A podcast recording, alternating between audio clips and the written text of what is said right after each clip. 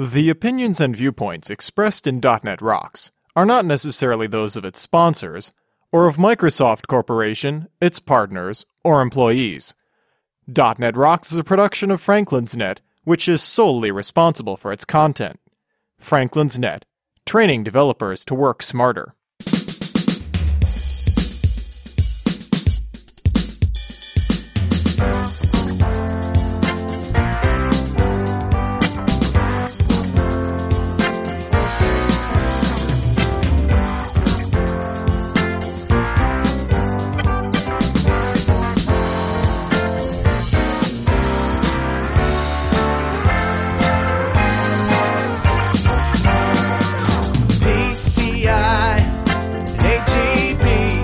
Hey, Rockheads. Flush out your protocol buffers and listen up. It's time for another stellar episode of .NET Rocks, the internet audio talk show for .NET developers with Carl Franklin and Richard Campbell. This is Lawrence Ryan announcing show number 383 with guest Jon Skeet, recorded live Monday, September 22nd, 2008. .NET Rocks is brought to you by Franklin's Net, training developers to work smarter, and now offering SharePoint 2007 video training with Sahil Malik on DVD, DNR TV style. Order your copy now at www.franklins.net. Support is also provided by Telerik, combining the best in Windows forms and ASP.NET controls with first class customer service. Online at www.telerik.com and by Code Magazine, the leading independent magazine for .NET developers. Online at www.code-magazine.com. And now, the man who is exceedingly modest and damn proud of it, Carl Franklin. Thank you very much, and welcome to .NET Rocks. This is Carl Franklin, your host for lo these many years and lo many more years to come. Richard Campbell is not with us for the intro, but he'll be here for the interview in just a few moments.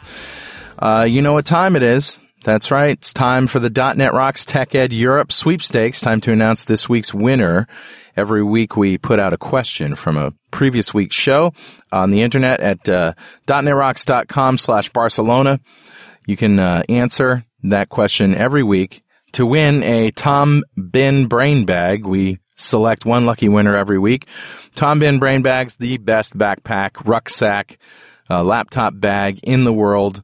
Both Richard and I have one. We've had them for years. Not even a frayed stitch, ladies and gentlemen. These things are indestructible. So anyway, the idea is that uh, on October 20th, we're going to uh, pick a one of those weekly winners uh, at random to win an all expense paid trip almost to, that's right, Tech Ed Europe in Barcelona, which is happening November 10th through the 14th. And if you win and you can't go this year because it's kind of short notice, you can go next year. And the prize includes airfare, hotel, and admission to Tech Ed Europe in Barcelona, Spain. You don't even have to be European to win. You can be from, uh, well, anywhere, anywhere in the world that you listen to .NET Rocks. Uh, if you win, we'll fly you there. But that's not enough. We have a winner this week of the .NET Rocks Tech Ed Europe sweepstakes. And the winner is Michael Aird from Toronto, Ontario, Canada. Congratulations, Michael. And Michael correctly answered the question, according to Billy Hollis, how many days should your first WPF training class be?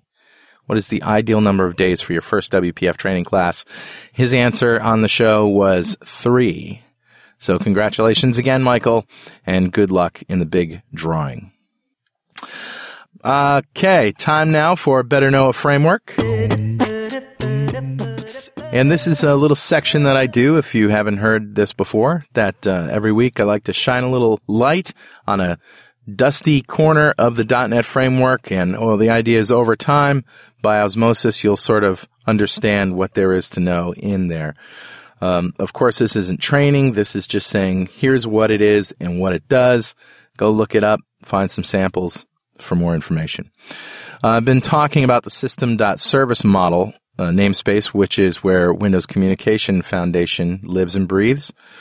we have this idea of channels in WCF, um, much like remoting. Uh, if you were around for the days of remoting, you know that uh, that that was the sort of the first crack at some sort of high level communication in a, uh, a framework.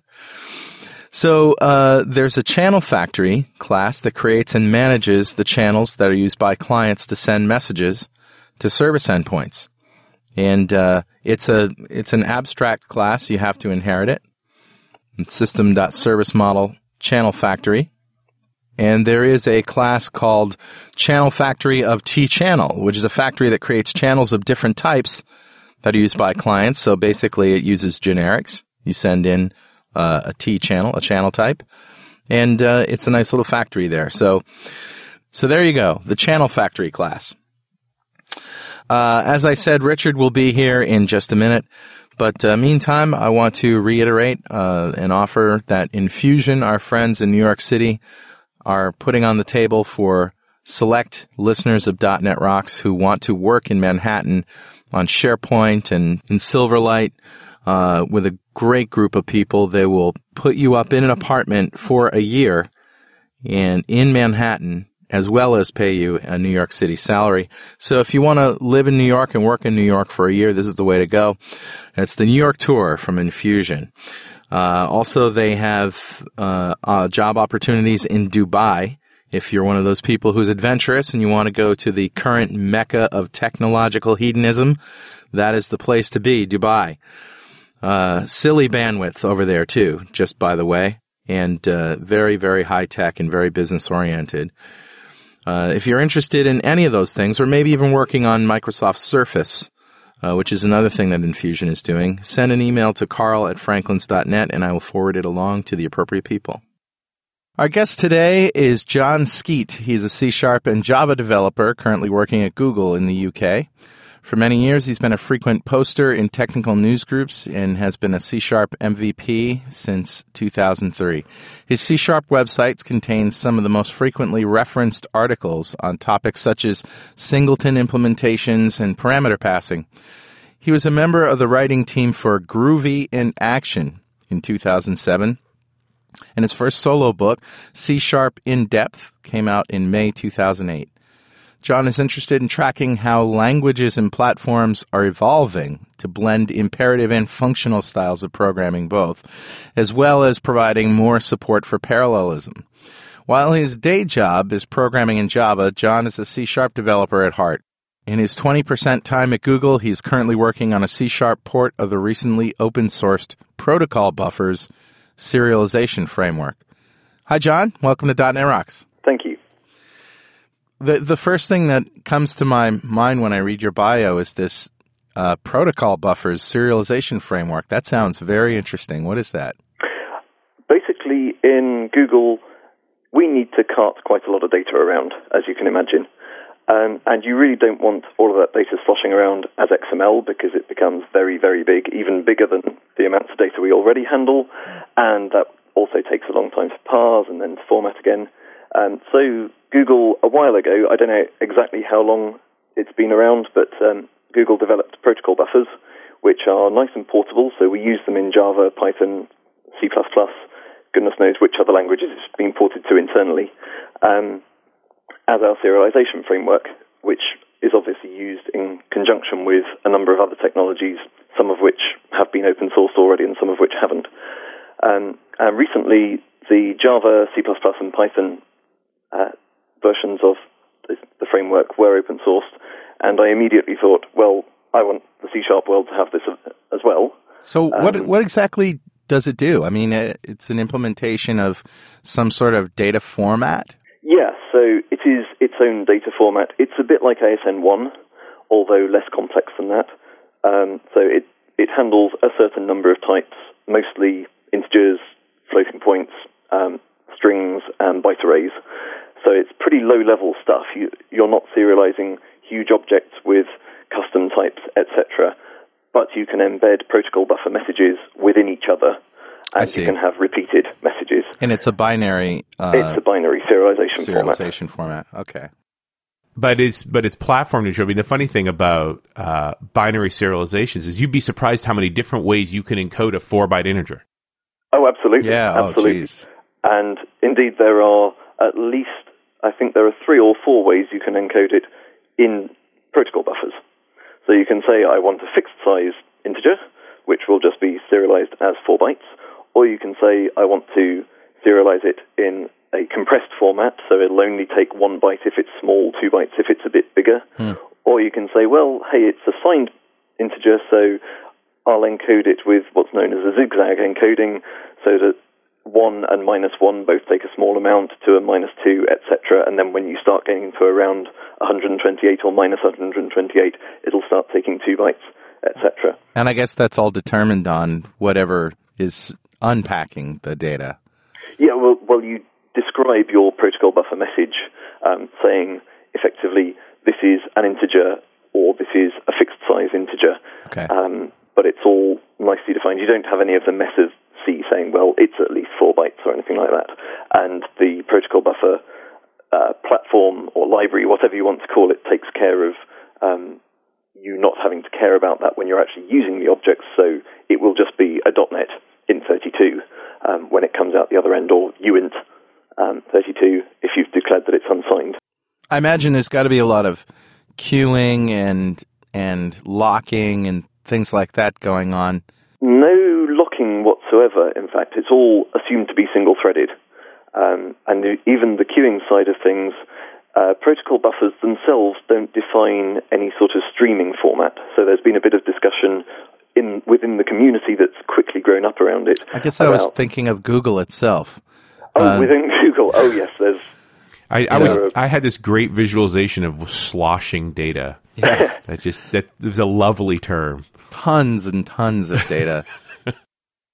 By the way, wasn't this what XML was for? uh, yeah. Well, XML is nice and um, human friendly, although I gather that's a debatable statement these days. I've never had much of a problem reading some nicely formatted XML. Yeah, although there's some appallingly formatted XML out there too. Oh, yeah, absolutely. Much of it generated by Microsoft, as I recall. I've seen it. But XML is nice for humans, but really isn't nice from a parser point of view. Um, so it depends which parser you use and how many extensions you're using and namespaces, etc. Um, but basically, if you've got a wire format that is designed to be binary from the start, it's bound to be more eff- more efficient. Yeah. And there are various alternatives. Um, you know, it's not like Google's come up with the idea of a binary serialization protocol and we're the only ones to have done that. Um, it's just this happens to be what we've been using already. And I guess beyond the uh, parsing is just the scalability thing. I mean, like this is one of the reasons why you use it at Google, right? Because you've got so much going on so fast. I mean, talk about the ultimate scaling nightmare. So you, you know, every every bit counts. Absolutely, yes. When you've got that much data, if you're writing a log message or whatever, if it's taking an average of a couple of bytes more per log message, in most companies, maybe that's not going to be a problem. When it's generating you know, several gigabytes of this every day, you probably care a little bit more. No kidding. Uh, you and the other thing you said in your bio, which I think we we probably can define better, is the twenty percent time. I, I've heard of this, but I think it'd be a good story to tell. What is it really like to use your twenty percent time?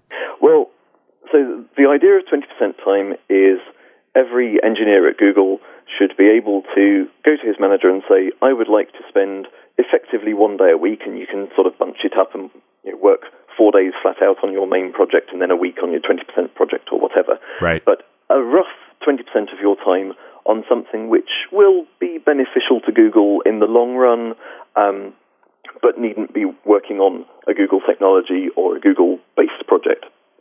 So we would like protocol buffers to be widely adopted. We would like them to be available for many platforms because you could imagine that in the future we may release APIs which allow you to speak in protocol buffers as one way of doing things. So obviously from a mobile device, uh, obviously bandwidth's a little bit limited, not a lot of processing power. Protocol buffers are a great match. So it's nice if we can express that to people um, for APIs uh, all over the place.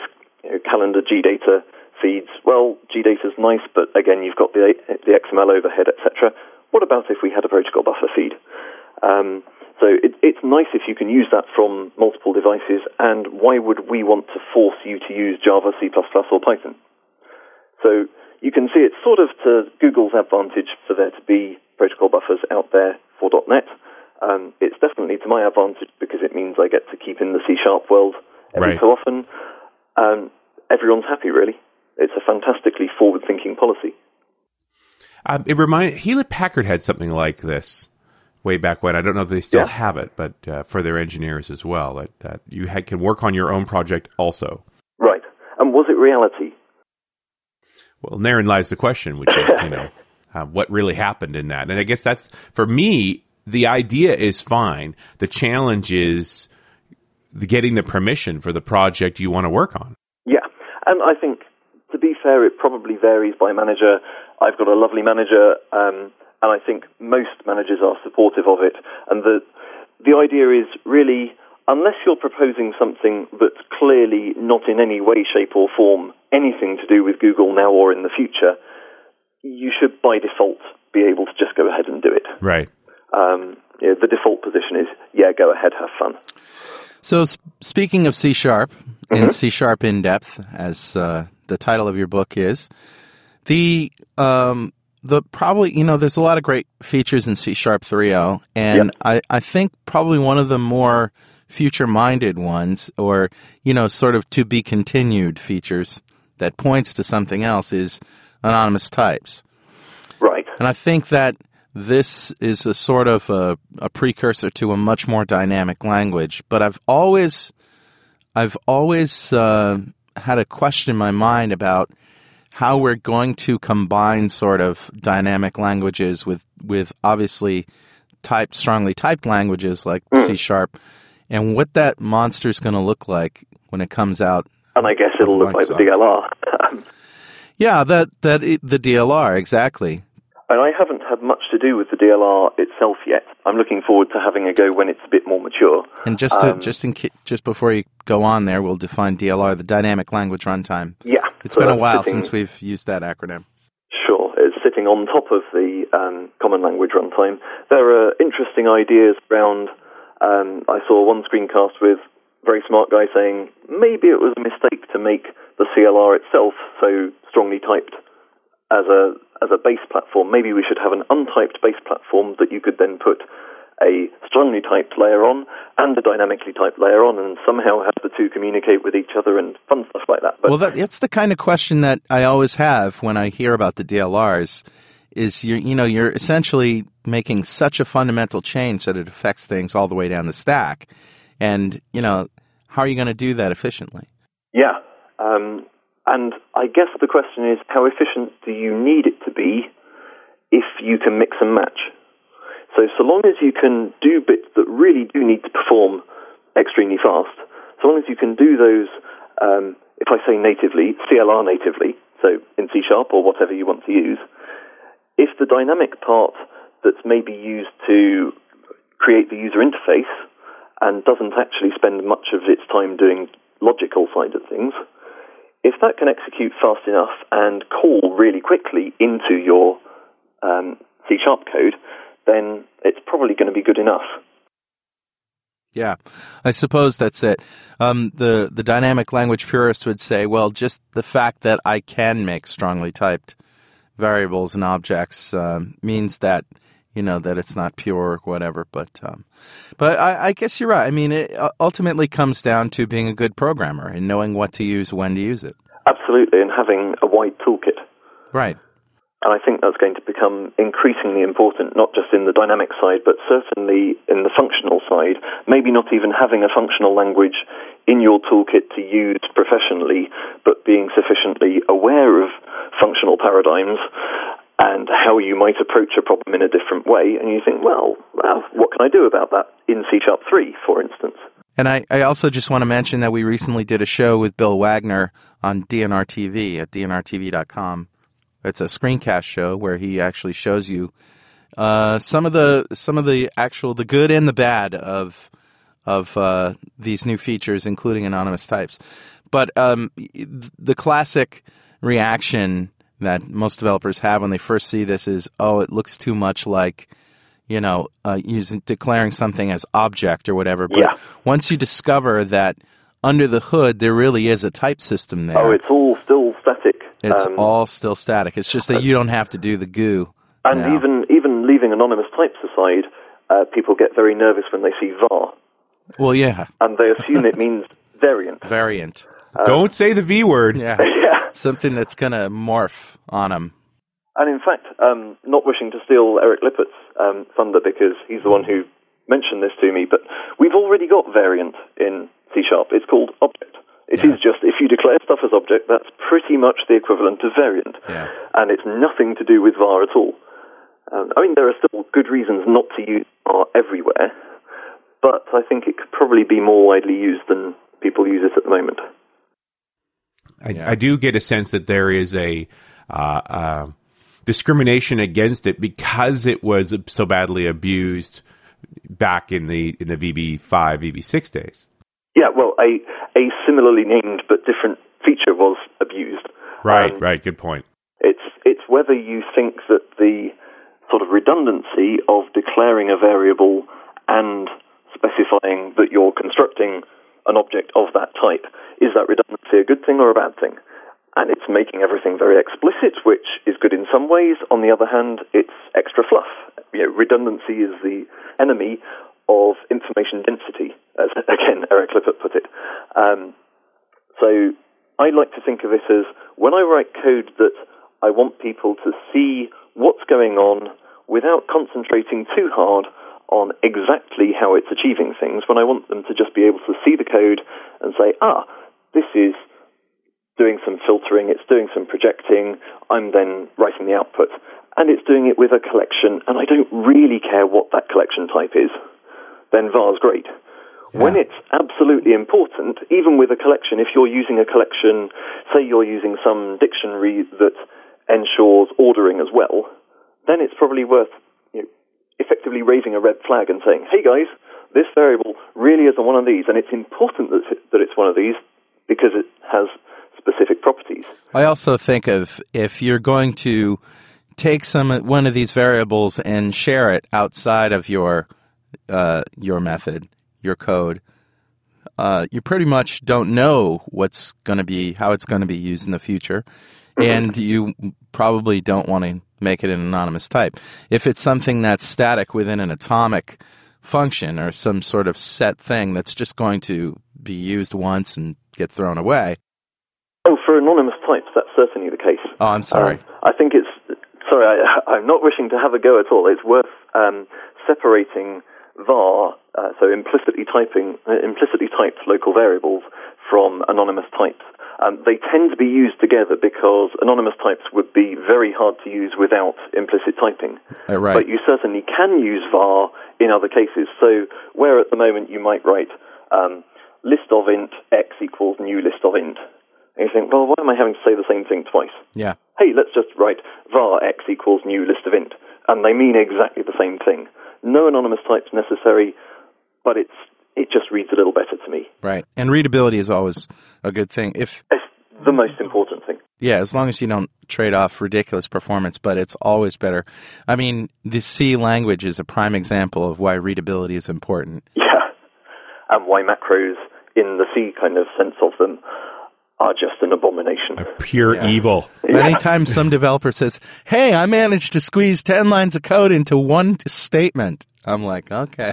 Well, and I was just thinking this as we are going over this. Is isn't it funny how we were just talking about readability because the language is too verbose, you know, Yep. full of this extra syntax that that obscures the actual meaning of the code versus what C++ does where it's like that's one line of code. How hard could it be to read? Yeah. Absolutely. And it's in stunning. fact, I, I had an email from someone a long time ago saying, hey, here's a, a different way of doing singletons, which lets me get away with introducing a singleton with only one line of code.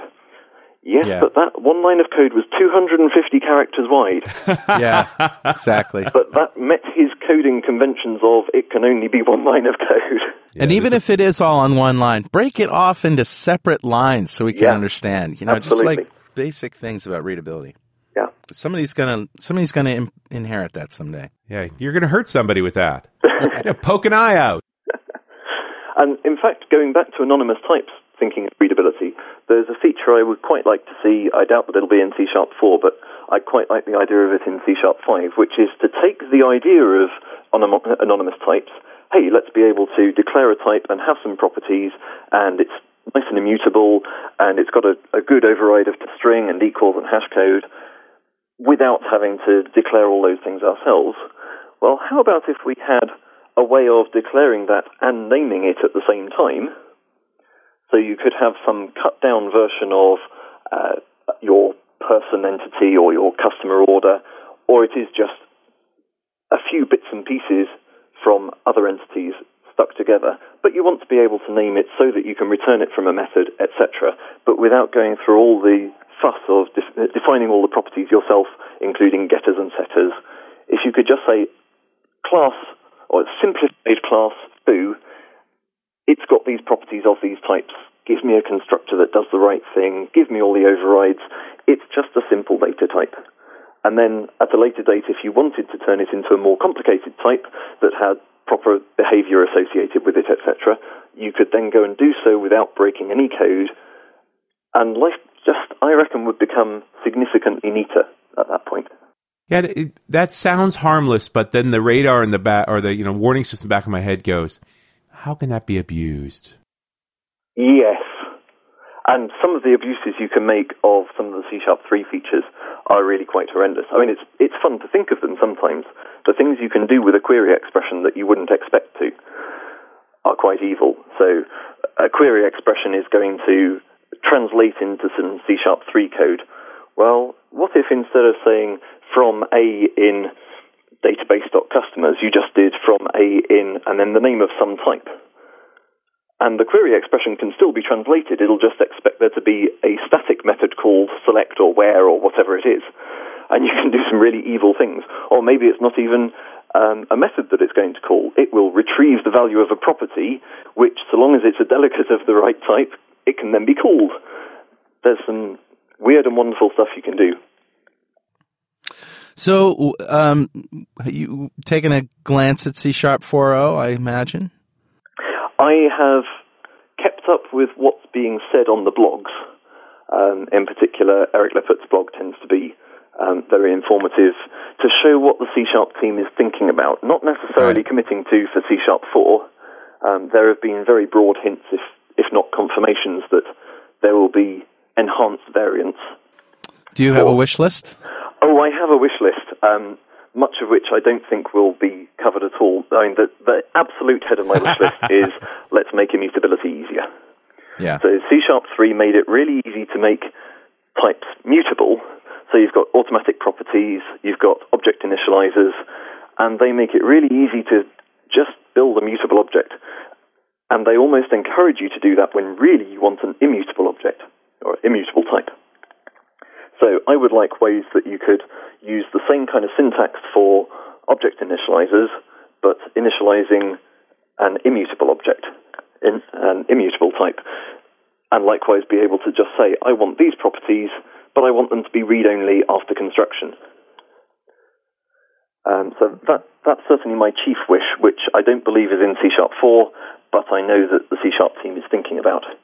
Um, in C Sharp 4, we've already mentioned the DLR, and uh, there's been announced the intention to have some sort of dynamic access within C Sharp, making it a sort of dynamic client. So it would be able to call into things dynamically, but not be accessed dynamically. It won't. It won't be able to react to dynamic calls um, in the same way that you could in Ruby or Groovy or Python or whatever.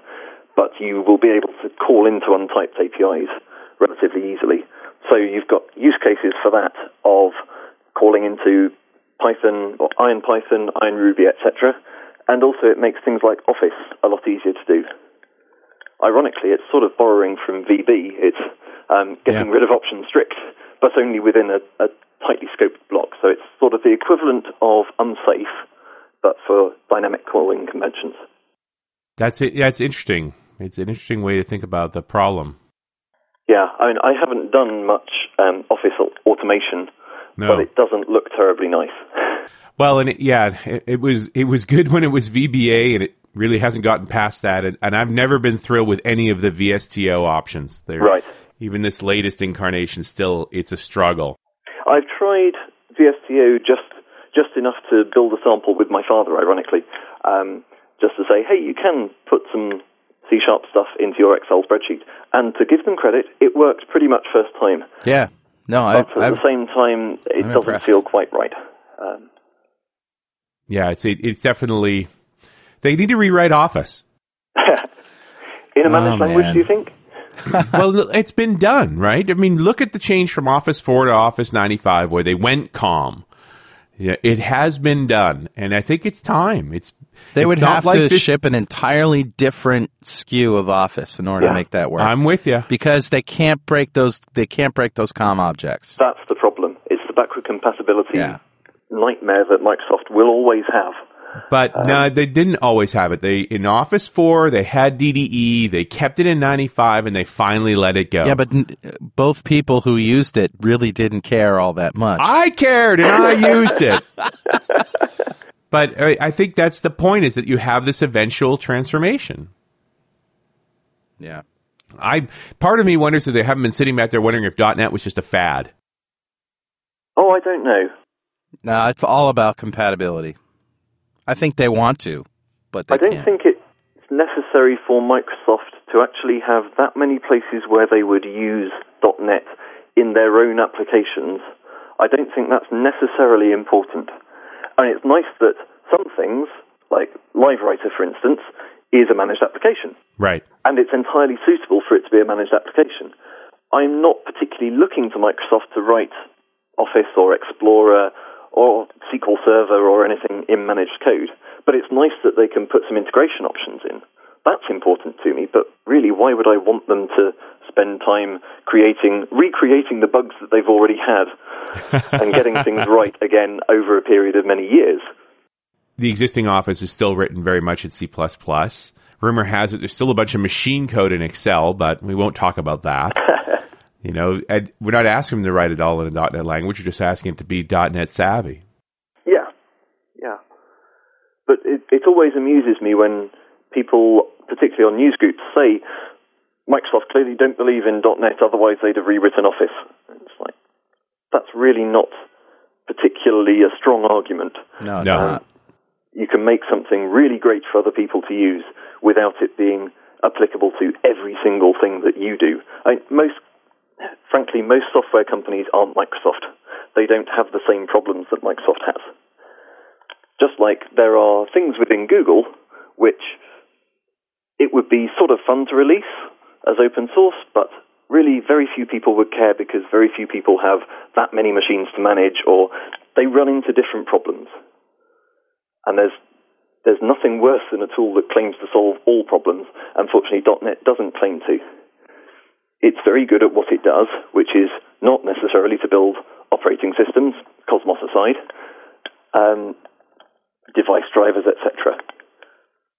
I want to just take a minute to uh, bring you a message from our sponsor, Telerik. Our friends at Telerik are working hard as usual to bring you exciting new stuff for your .NET toolbox.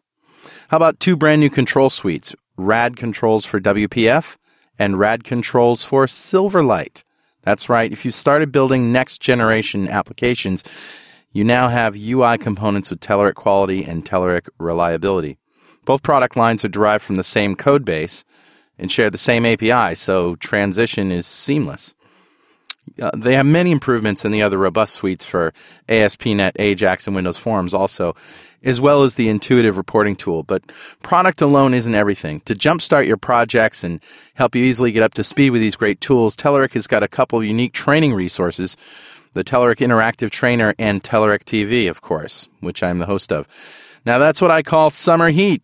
Go check out all the details at Telerik.com, T E L E R I K.com. And if you happen to run into those guys, say thanks for supporting .NET Rocks. You uh, you have some interest in parallelism, and of course, the, the all these languages seem to be heading for parallelism in some fashion or another. And you know, at the we- same time, I think that yeah, C sharp needs to get simpler. Parallelism is not simple. Indeed, and I don't think we should expect it to become simple. we should expect it to become just about doable. Because it's pretty much impossible now. Yeah, and I, I think of myself as a sort of amateur enthusiast about threading. Um, I find people like Joe Duffy absolutely incredible that they can understand the threading so thoroughly and all the nuances and all the really odd edge cases. And it scares me when Joe Duffy made a blog post a little while ago. So he's one of the um, one of the leads for the Parallel.net framework. Um, so he knows things inside out, and he was rereading the memory model um, documentation a while ago and found something that he didn't expect. And that really scares me. Yeah, no kidding. and if, if something can surprise him, then what's it going to do to the rest of us? It turned out to be fairly harmless, I think. But yeah, threading is hard. But this going back to the functional toolkit side of things, once you've got a functional mindset, even if you're not using a functional language, you can try to start separating tasks into functional blocks that can then be composed together, parallelized, etc. And the parallel extensions framework does make things a lot easier than it would be, so long as you can decompose things to start with. Right. And I've done little toy applications. I haven't tried parallel extensions in anger, which is when you really run into the issues or think, my word, this is amazing. Parallel but, extensions in anger. Don't look back in anger several times at the same time. The bitter developer. But the trouble is, it might take you a long time to become bitter because things could look like they're working until you run it on the 64 processor machine right. in two Surprise. years' time. Yeah. Well, that's the thing is, I don't think it's all that tough to write multi-threaded code. It's just really tough to debug multi-threaded. Well, code. and that's it. You can't debug it. You have to. Yeah. You have to understand the theory, and you have to rely on that knowledge of the theory in order to go through with your brain and say, "Is this safe? Is this safe? Is that safe?" Exactly, and cannot that's why I always advocate keeping it as simple as possible. right. Yeah. So we mentioned earlier on my singleton page. Um, one of the main reasons for writing that was to try to discourage people from using something called double check locking, which is let's see if we can do a singleton and never take out a lock, or take out a lock only very, very occasionally. And as it happens, .NET um, and Java, in fact, provide class initialization, type initialization, which does exactly what you want for singletons. But even if it didn't, I'd be advocating just take the lock out every time. It's really not going to hurt you nearly as much as getting it wrong is. Yeah. And double check locking can work in .NET if you're careful. In Java, I think it's still broken. But really, why would you want to subject yourself to trying to think about that kind of stuff when you've got far more important business logic to be getting on with? If it ever looks like it's a performance bottleneck and you've profiled the heck out of it, then, well, maybe you could try lock free stuff. But otherwise, lock free programming uh, just seems like a waste of time and mental energy to me. Well, I think the problem here is that uh, it is very tough to profile the impact of memory locking. Yes. So Yeah. it's easy to blame it for things that it's not actually responsible for. Oh, absolutely, absolutely. And it's very difficult to get real world statistics. You can suppose you have a real world workload that you've discovered by taking good auditing logs or whatever. You can replay that through your server and say, well, I spent three hours doing the serialization, so I'll have a look at that bit. You can't do that for locking because you've got to have the timing as well. You've Yes. got to know, hey, I had a contended lock this many times, whereas it was uncontended this many times. And hey, most of the time it was uncontended, it's not really costing me anything. Uh, my, Right. my favorite of these is that turning the profiler on alters the timing enough that it gets rid of the contention. Absolutely. It's a sort of quantum thing. You can either measure it or you can see it happening, but you can't do both. You can't say do the quantum mechanics problem. Yeah. Quarks. which is why I really just want to leave it to experts as far as possible. Let them do, if they can come up with lock free um, components that I can reuse, that's fa- fantastic. Absolutely fabulous. And Parallel Extensions has really cool thread pool like task managers, etc., which do as little locking as possible. And that's great because they can be paid to sit there for eight hours and look at a bit of code and think, hmm, is that really going to be safe? Oh, I need to move that memory barrier just one statement down. I don't want to have to do that. Yeah. That's not that's not actually our job. Exactly. Well, and it's I guess that's the theory here is I I've always had the sense that we we're going to need a whole new language to do this. But uh, the Joe Duffys of the world disagree. They think they can make an extension set that's that's going to do it for us. Mm. I think they will do. It will do some of it for us. So you've still got to do the thinking and spot where the parallelism is possible. Right. You've got to be able to say, well, if I'm taking a soup a soup production line, for example, I can build a can and cook the soup at the same time. And given several pots of soup, I can pour them into as many tins as I've got big big vats of soup.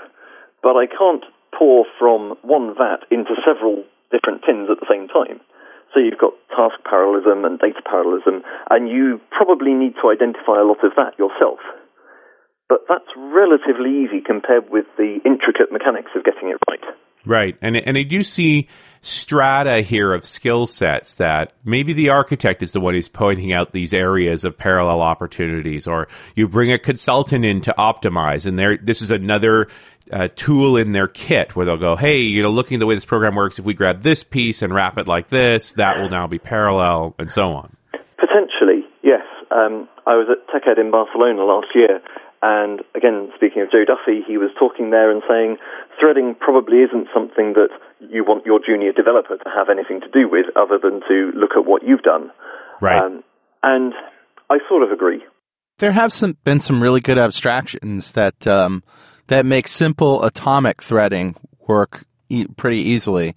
The in .NET, you know, just the the uh, asynchronous model is pretty good at getting you there. Although if you're doing anything with Windows Forms, you you have a problem there to overcome. But uh, I thought the background worker process in .NET 2.0 went a long way to sort of keep uh, to to to allow you to do something in the background that's atomic. It it runs and then it and finishes. And then just report to the UI every so often. Yeah, yeah. that did a really good yeah. job. I thought it's it's a very good uh, use of let's have a library to do it instead of putting things in the language. Um, yeah. But the nice thing is the way that Parallel Extensions uses the new language features in VB9 and C Sharp 3 to good use. So you've got as parallel enumerable as an extension method. And suddenly you can just put it in your LINQ query and things look pleasant if you get it right. You've still got to think. So um, I've said I haven't done any of the parallel extension stuff in anger, but I have played around with a little toy project, which is to draw the Mandelbrot set. You know, ah, the, yeah. the fractal image that everyone's familiar with. Right. So I thought, well, that's what's called an embarrassingly parallelizable problem. So you can calculate the color of each dot completely separate from, from every other dot. So I thought, well, how can we express this in a LINQ query? And there are a different, sorry, there are a number of different ways you can actually go about parallelizing that. Um, I've got a blog post about it that I guess we can put a link to um, for the show, doing about 20 different benchmarks um, using parallel for each or as parallelizable in various different ways. And the fun bit wasn't necessarily getting the answers about, well, this took so long, this took so long. It was seeing what happened when you got it wrong. Right. Because sometimes ordering matters. Sometimes it doesn't. But if you've got just a stream of pixel colors coming, you've got to get them in the right order. Can you imagine if your TV took the incoming signal and just said, uh, you know what, I'll just put these colors anywhere I see fit? and you get some interesting effects when you try doing that with something like the Mandelbrot set. Um, so it really makes you go back and think, well, what requirements do I have from the threading library? Okay, I can deal with those in this particular way, and maybe some of them will be less efficient, and there are other ways of designing it around it so that you don't need ordering. You know, instead of just spitting out the pixel colors, spit out pixel color and position, and then plot it at the right point when you get it. Fine. Suddenly you don't have to order everything. Right. The order of rendering on the screen doesn't matter as long as it's rendered in the right places. Exactly. But that means carting around a bit more information, you know, where it's got to go. So what's the trade-off going to be? And you can have, I find this a lot of fun, to try with toy projects like this and just see what you can make it do. The bizarre thing I found was that actually using um, the parallel extensions library, I was able to more than double performance despite only having two processors. I still haven't worked out quite why that is because by the time you get into memory caches and all kinds of things, there's far too much going on to, for me to really grok properly. But yeah, it did an amazing job. It's it's cool. You know, like when, when I read your bio, uh, the first the the very first thing that stuck out was that you're working at Google. You're a C sharp guy. You're working at Google in the UK. Yeah, that's only happened since April this year. Um, started about October last year. I, I got a, an email from a recruiter saying, "Hey, have you ever thought of working at Google?" And I nearly fell off my chair. I've still no idea what it was that about my bio that stuck out to someone else. Um, there, there's one thing about Google that um, always intrigued me, which is you never hear like the the CEOs of the company or the employees or anything talking to the public about anything. Like Microsoft, you know, now they're doing these ads. They did it with Jerry Seinfeld, and now I'm a PC and stuff. And you, you know, they do conferences all the time. They're we, the the execs are always talking. You know, Steve Jobs is always out there on the podium announcing some uh, device that automatically announces a device. You know, and and Google, it seems to be a little mysterious. I think look at what Larry and Sergey go round, so I believe they were at the Android unveiling last week, and certainly I've seen uh, podcasts of things that Eric Schmidt's done. So he was on a program, I haven't seen it other than on the net called Mad Money. Yeah. Um, so he was interviewed there. Um, we don't tend to talk too much about what we're doing. We're very secretive to the outside world and very communicative to the inside of Google. Yeah, and, and well, I mean, I think it's intriguing because, you know, they just release something and everybody knows about it. Like, because all eyes are on google.com for, you know, for, for daily use of the computer, that, uh, you know, just the simplest little, uh, hey, check this out on that page is the is product announcement enough? Oh yes, and be honest, as soon as the Slashdot crowd get hold of anything that Google's done, whether it's good or you know, whether it's perceived to be bad, it does make front page news as far as geeks are concerned. Um, you know, if we sneeze, you will hear about it before it's reached anywhere, which is quite a scary position to be in as a software developer. You know, the project that I'm working on, I can't say what it is yet because it hasn't been released. But when it has been released, I will have more users then than probably at any other time in my professional life immediately. And that is quite scary. Yeah. Well, how's, uh, how's it like being an employee? It's fabulous. It really is.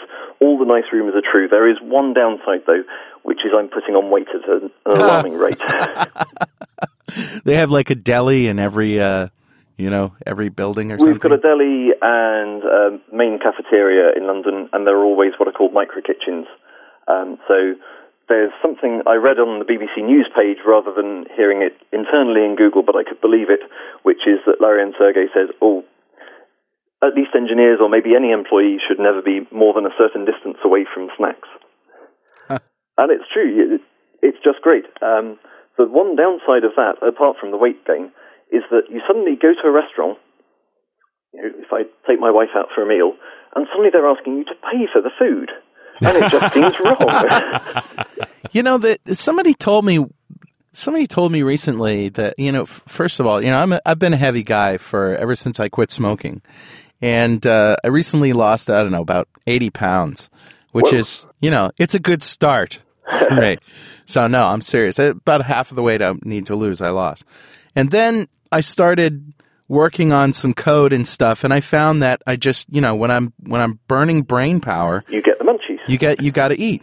Yeah. And and somebody said, I think it might have been Mark Dunn. Yeah, you really got to feed your brain when you're when you're doing that kind of stuff. There was a report on this recently. And, yeah, that's what I'm going to say. And yeah. and then I'm listening to NPR and somebody came out comes out and says that people who uh, I think they did a study with women who were who were uh, using their brain and and the ones that used their brain ate more doesn't necessarily mean that they were burning it off. Apparently, it makes you feel hungry, but yeah. I'm not sure whether it actually uses up those calories when you've got them in there. So that that gives legitimacy to a term that I coined 10, 12 years ago when I first got into this. No, it must have been 20 years ago. I don't know.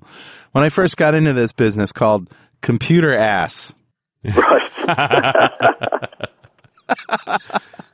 I, Natural I certainly effect. remember at university um, if we were doing some supervision work on some maths, um, my friends and I would regularly go through many packs of biscuits, usually bourbon biscuits, just a few big packs in an afternoon, and you just wouldn't know where they'd gone.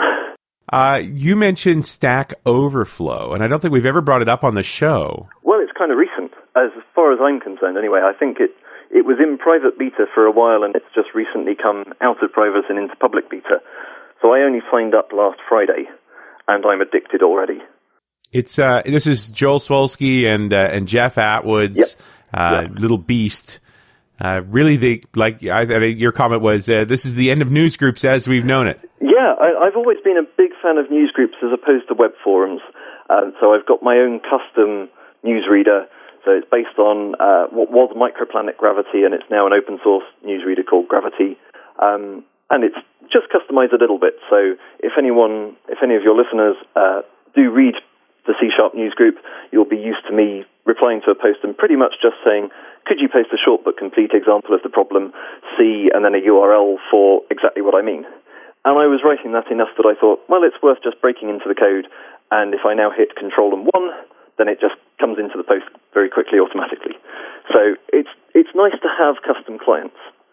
But at the same time, the Stack Overflow editor and the whole system just seems to work much, much better than anything else I've seen. So the fact that you've got a wiki-like editor, and it's it's got all the little buttons above to do bold, etc. But there's also a preview window, so you're typing just in the plain text, so you can write the wiki markup yourself, or markdown, I think they call it. Um, but you can write it all yourself and see what it's going to look like at the same time. And I've never seen that fail in the very short time that I've been using the site. If you go to the site, this is stackoverflow.com. Yep. It doesn't look that elaborate. This is pretty straight up. You ask a question, people answer it. There's a hundred sites or a thousand sites like that out there. What is up with this one? There's just something about what they're doing here that seems to be working better. Well, I think it's partly a matter of getting critical mass. And obviously, you throw the names Joel Spolsky and Jeff Atwood around, and people will come just have a look. And then they'll see a question that they think is interesting, and they'll answer it, and oh, they're addicted. So you've got to get critical, critical mass for a site, and you've got to make it slick. And they really have made it very, very slick. As I say, better than any other web forum I've seen. And the fact that it's just one forum, effectively. So there are tags. I've got shortcuts on my web browser to show me the newest C Sharp posts. But equally, I know that there may be some Java and C Sharp posts there, which someone who had a shortcut to say, just give me the Java ones, would see, because it's just by tags. Right. So it's a little bit like going from sorting everything into folders to just using search in Gmail. Yeah, a little more efficient. Well, it's not just efficient, it means that you can get more of an overlap. So if you've got a question that really is relevant to C Sharp and VB, you don't want to have two different posts on two completely separate forums, probably two whole different websites, just to get that answered. You want to post it in one place and know that the Java people will see it, the C Sharp people will see it, they can both comment on it and see each other's responses. It just works really nicely. It's the first thing, as I say, that I think might take me away from news groups. And I'm still posting there at the moment, but maybe it'll shift the balance of power. Who knows? Interesting. Y- You know, I don't know many folks that are in your situation where half your time you're programming in Java and half your time you're programming in C Sharp. Yeah, I know a few. I, I've actually bounced back and forth over my career. So I started, well, I was originally at, at Digital very briefly before um, Compaq bought us, and uh, my business unit was made redundant. Um, a bunch of us started a new company, which was initially doing Java, and then a long time later started doing some C Sharp. Then I went to a security, a content security company where I did some C Sharp, and then bounced to Java and did Java and C Sharp interacting, and then did just Java, and then I moved to another company which did just C Sharp. So I've just been bouncing back and forth, um, and now I'm doing both depending on whether I'm working on my main project or my 20% time. And obviously, in the news groups, I'm keeping up with the traffic, let's say. Uh, I mean, I've, I've often thought that, that the languages were very similar, but uh, you know, if you're actually switching back and forth real time, you know, day to day, Uh, do you find yourself mixing syntax? Um, mostly with the for each statement. So Oh. I'll find myself typing for each in Java or in C sharp writing for and then variable declaration colon the collection instead of for each such and such in the collection.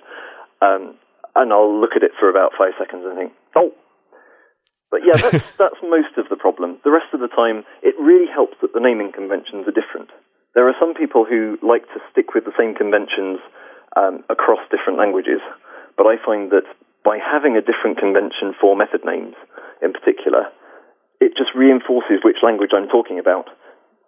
So I can use the right idioms. So there isn't the equivalent of IDisposable in Java, unfortunately. So I'll know that I've got to use a try finally, but when I'm back in C sharp land, I'll just be in C sharp mode, and as, as I say, it's reinforced by the naming conventions. Right. So that's really handy. Um, but I do find the languages started off very similar, but as C Sharp 2 came along, and then C Sharp 3 in particular, the languages are getting really quite quite disparate, and I miss Lambda expressions almost every day of my life. Every minute that you're working in Yeah. Java? Yeah.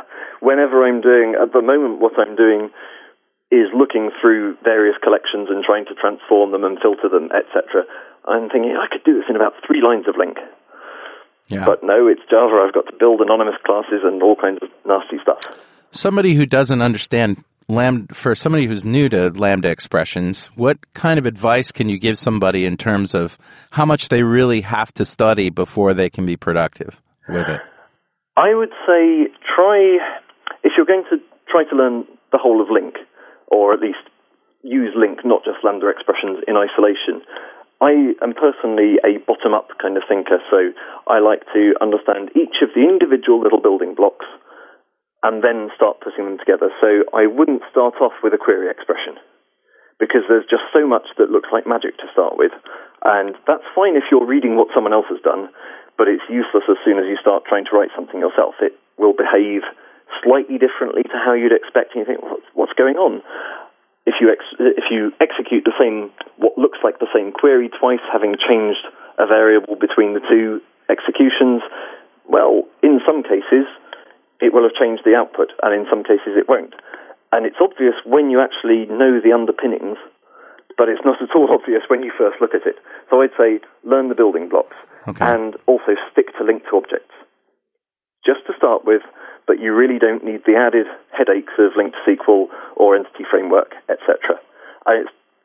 I'm a bit of an old fuddy-duddy. I like console applications as a, a way of learning because GUI programming's hard. Yeah, it's sort of pretty to be able to drag a button, but if all I want to do is see does this method to say format a string do what I want it to, I really don't want to have to drag a button and an input form and do this, that, and the other just to print out some text. So I like console applications, keep everything really simple, and that way hopefully you can understand everything apart from the new one little concept that you're trying to learn. If you can understand all of the rest of your code, you're in a much better position to learn that new thing. I, I agree with you that I, I think I would rephrase it. I would say steer clear of LINQ to SQL Right. because I, I love LINQ to XML. oh yeah, it's it's lovely, but at the same time it's something else new.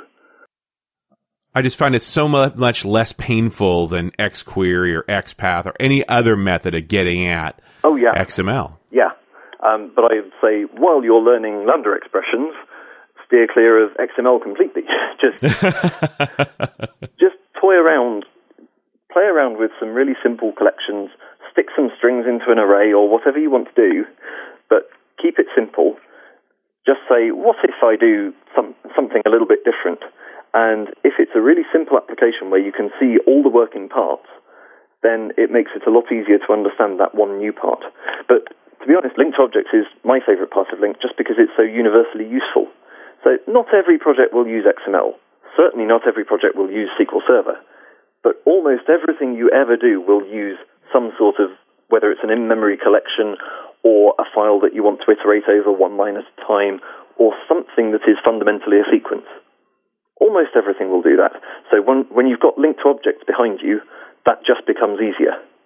So if you concentrate on that, and when you're really familiar with LINQ to objects, everything else just starts slotting into place. Uh, Jon, is we're coming down to the end of the show. Is there any uh, resources you want to plug, or anything you want to say? Hi, mom, and you know, sort of wrapping it up, kind of thing. Um, well, obviously, I you know, like to plug my book a bit. Um, so we mentioned it before, C Sharp in Depth. If you're this is a language Manning nut- book. really? Pardon? That's a Manning book. Yes, it's a Manning book. So from the people that brought you LINQ in Action, um, it's I've not seen anything that's quite like it because most other books try to teach you the language and the framework. For instance, there are some very good books, Accelerated C Sharp 2008 and uh, C Sharp 3.0 in a nutshell. Very good books if you want to learn language and framework. I specifically had one target audience in mind, which was people who already know C Sharp 1 and want to learn 2 and 3. And that's all. That's all that's in it, so it's a fairly slender book, but it probably tackles that, that one topic of the language, hopefully in more depth than anything else I've read. And available as an ebook as well as a, a softbound book. Indeed. Um, although if you buy the softbound book, you get the ebook for free. Cool. So, um, so that's nice. And I would just encourage anyone who's interested in C sharp, language topics, whatever, get in touch with me, look at the blog, go onto Stack Overflow. There's a lot of fun to be had just playing with languages. Excellent, Jon. It's been a pleasure having you on the show, It's been great to be here. and we'll see you next time on .NET Rocks.